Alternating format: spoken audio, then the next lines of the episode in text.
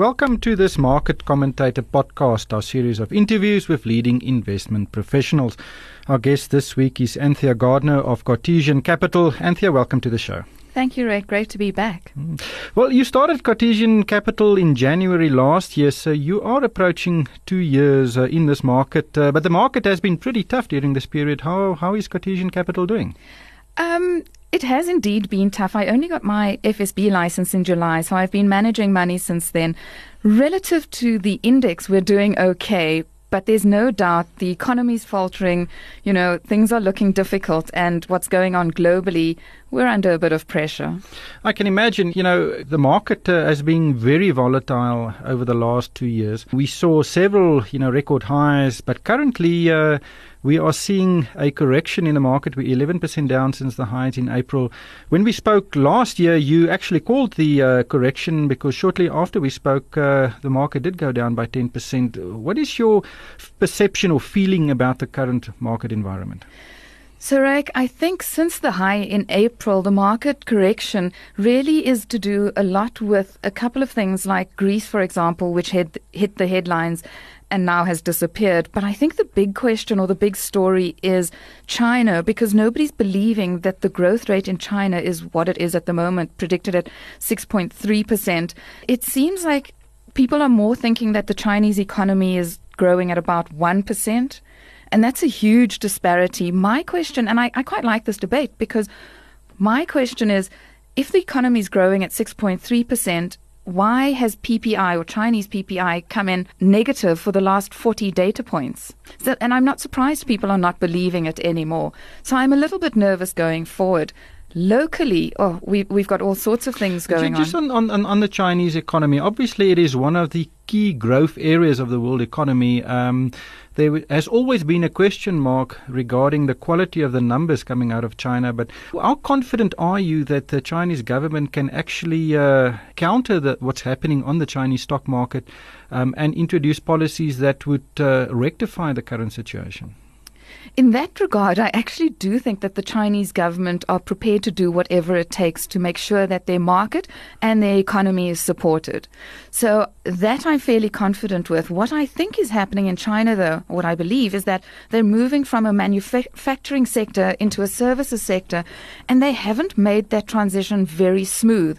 And because in the last 10 years we've all depended on Chinese demand, and because it's now changing, we're under a lot more pressure as of where we stand now than we have been in the last five years, I would say. Mm. Many investors, you know, have been, especially South African investors, have invested in in international, you know, funds, um, offshore funds, and many of those funds are invested in in China. Um, how, how, do you think investors should? Look at what is happening in China at the moment, uh, and you know, should they actually change their investment strategies?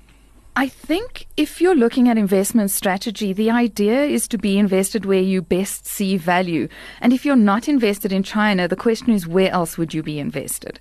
So even local companies have exposure to China. So Discovery, for example, is a good one. I mean, there's a whole, um, their deal with Ping An really depends on the green fields and the change in the Chinese consumer moving from kind of this dependent on government to their own private medical aid system. I wouldn't rush out of China just yet. I, I do think you'll be fine. I think it'll all play out quite succinctly in the end. Not bad. Yes, there you go. That's another one, right? And in fact, even Brait, because you know Brait recently bought New Look, which is the UK retailer, but in fact they've got a fairly um, ambitious expansion program into China. And I think that's one of the things I'm looking for to come off in the future and to where Brait could extract value.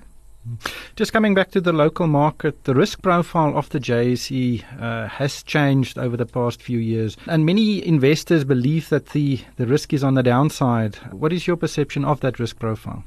Sure. I think if you look at the economy, and I know there's often a dislocate between economy and the stock market, but if you look at where the economy is at the moment, with GDP not growing, really stubborn high unemployment, credit, the huge indebted consumer, interest rates going up.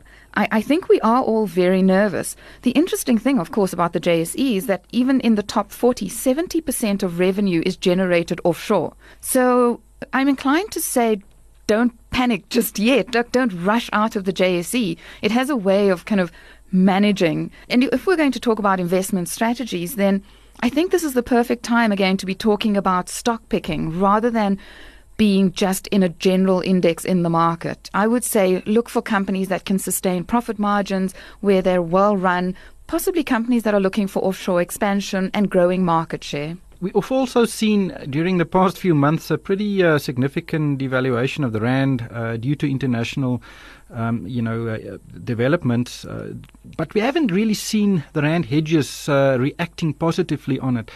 Do you think rand, rand hedges uh, are hedging what they're supposed to do? you know, obviously you've you've spoken about these companies that that earn their money outside the borders of South Africa, but there seems to be an arbitrage opportunity there. Potentially, yes. I think you're right.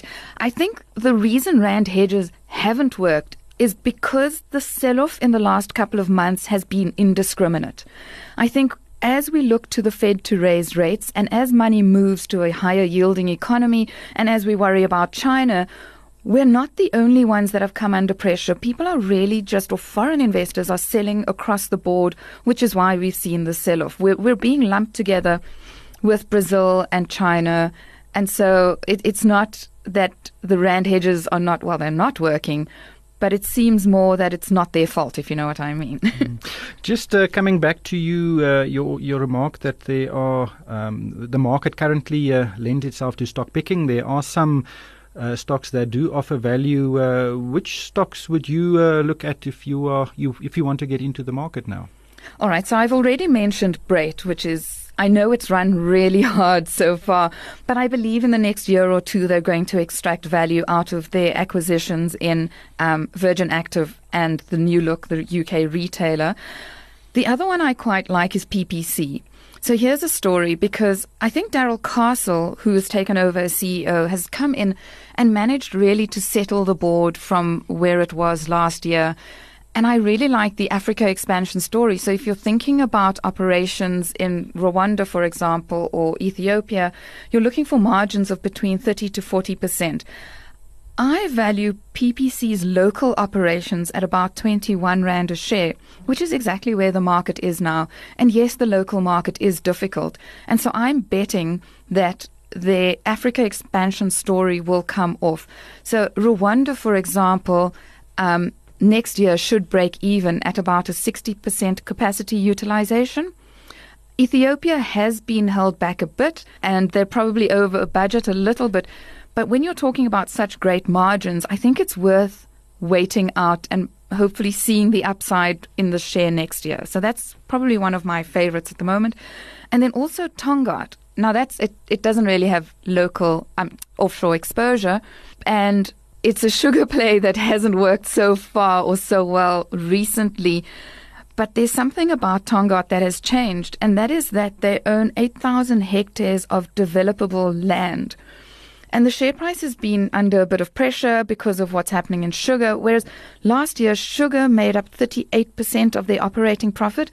Going forward, I think it'll only make up about 10%. Tongaat management have said that they are prepared to sell off some of this land. And in fact, the key land that they're selling off is a parcel of 42 hectares in Umhlanga Ridge, um, which they're selling for about 30 million rand per hectare. If they manage to do this, it'll add 1.2 million rand to their operating profit before tax. One, a billion. Oh, sorry, did I say a million? I meant a billion. um, and they're planning to do this fairly soon. In fact, they said before the end of first half full year 16 financials, and that happens in September. So I'm looking for an announcement which I think will see the share price rally. Just a look at the, the funds you manage. Let's start with the equity fund or the Navigator Plus fund. You started in it in July last year. Uh, tell us about this fund. Okay, so this looks very much like an enhanced benchmark. My benchmark is the Swix. My mandate is to beat the Swix. Um, but with staying within my volatility um, and tracking error parameters. This is an enhanced index product, so it is a pretty. It, it follows a certain index, the Swix, as you said. How do you differentiate it from that index? So, what I do in theory is I replicate the index or my benchmark, and then I over or underweight according to my top picks. I don't have to include all the shares, but I also am very uh, cognizant of liquidity within this fund. So I may have shares that um, don't necessarily fall into the top 40, for example, or that are that not the most liquid.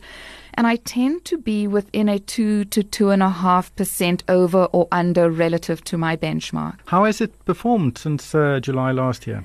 By the end of July this year, I was 5.6% over my benchmark with a tracking error of 2.6. So I'm quite happy with that. The money market fund uh, is your, your biggest fund. Uh, how has that fund performed? So we launched the Cartesian BCI Money Market Unit Trust in February. It's now 102 million rand big. The mandate there really is to be an alternative to cash um, and to maintain capital preservation.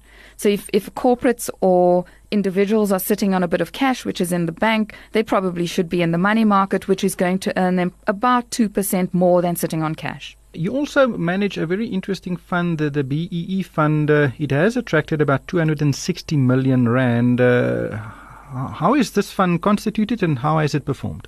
So the mandate in Ngonyama is what we call it, is to be invested in the BE schemes of the big listed companies. So, for example, MTN has MTN Zakheles, um, Sasol has Inzalos, uh, Vodacom has YeboYethus.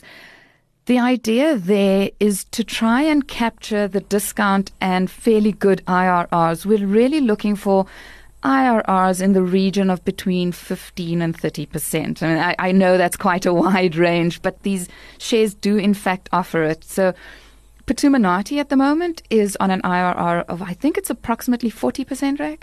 And that's one we really like because, in fact, it's paying a nice big cash dividend, and so it's a company that just is cash flush um, and so helps kind of keep the, the cash position in a good place. And how many um, um, equities uh, or BEE um, schemes have you invested through this fund? We've got six schemes that we're currently invested in, but I must tell you that that is probably one of the issues in that they're not doing BEE schemes, and we prefer them to be listed, but we're not restricted to that. Um, there just don't seem to be enough of them around at the moment. Mm. As well as the uh, the new rules about uh, over the counter um, transactions. Yes, this is true. So things are definitely changing, which is why we like to keep a fairly tight um, hand on it. Hmm. Just lastly, uh, we are approaching the end of the year. We've seen uh, some fireworks uh, in the market this year. What do you expect for, for the last uh, few remaining months uh, of this year? I think in the short term, we're going to see a lot more volatility. I'd like to think kind of by the end of the year, it would have settled down. I'm not going to call another correction because it would just be self fulfilling, I'd like to think. But definitely, as we see the Fed increasing rates and as China changes the economy, it's going to be volatile. Anthea Gardner is of Cartesian Capital.